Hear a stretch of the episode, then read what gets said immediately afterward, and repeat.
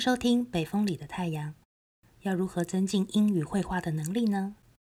残酷的结论先说在前面：如果你没有准备好要聊什么，就算让你用你的母语中文去聊，你照样说不出来。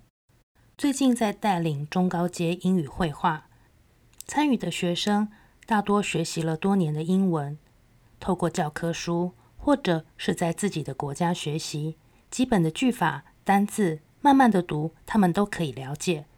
可是要面对面说话的时候，他们就听不懂人家在说什么，或者浮现在脑筋里面的想法很多，没有办法用不熟练的英语讲出来，又急又担心，眼睁睁的看着别人用关爱的眼神等着你发言，却是怎么样也讲不流畅。一个话头已经过了，只能暗自叹气。如果我的英文更好一点就好了。这些学生的背景。有一些是高阶的电脑工程师，各级学校的教师，甚至是大学生或者研究生。其实他们都已经有一定的基础。经过观察，真正让他们卡关的三个原因，我整理成以下三个重点：第一，只习惯原本母语的速度，因为习惯用母语的速度思考，所以期望追求速度，脑筋又快又聪明又急切。想要用一样的速度运用在第二外语上面，却忘记自己还在学习的过程当中。一个还在学习中还不熟练的东西，需要有意识地让自己来慢一点。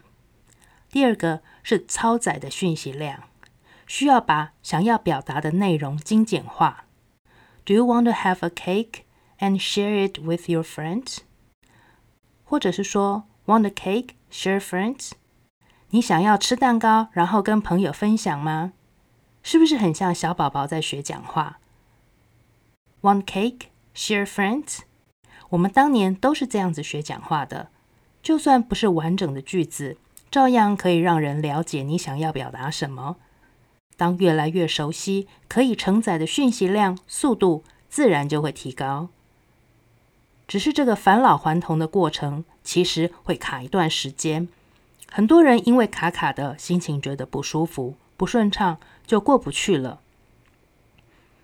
再来是信心尚未建立，基于以上的速度要减慢与讯息量要降低，有的人可以接受，可是却接受过了头，老是以为自己很慢很差，不知道自己的程度已经够好，明明都讲得很清楚，大家都了解他在说什么，却不知道自己已经进步。还留留在弱小无助的旧心态里面，这个情况其实是很常见的。语言的进步就像是练嘴巴的肌肉，还有大脑的肌肉，速度其实远超过你的想象。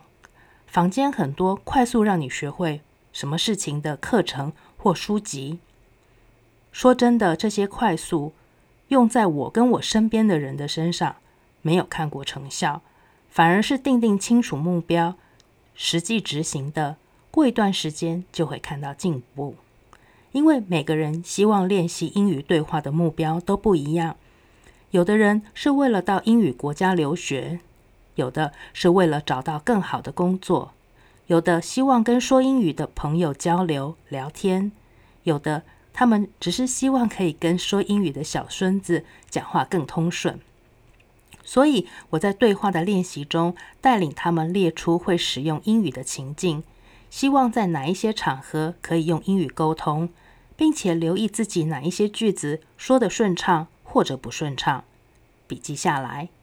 说得顺畅的，就去找人确认一下，这样说是否需要调整，有没有答疑，有没有其他的说法。说的不顺畅的，快点去问 Google。对，这不是在考试。就算问 Google 翻译，它翻译的不完美，但已经可以表达意思了。先求有，再求好。要把自己运用的常用句词、句词库建立起来，不要只依赖课本教的。课本教的情境其实很少用得上在你需要的场合。课本作者写的情境是他自己经历，或者是他想象的，不是你的。每个学员隔周回来都很高兴地说：“我在某某场合可以用英语英语对话了耶。是啊，这些都是原本就会的能力，只是你没有注意到而已。我并没有教他们英文，只是帮助他们把原本应有的英文程度充分发挥出来。当你准备好要聊什么，你的英文其实是够的，只是你以前的准备方向不是你在使用的，那只是吃老师喂你的。真的这么简单就可以有效吗？通常直指核心的方法都非常的简单。谢谢你收听《北风里的太阳》，我们下次见。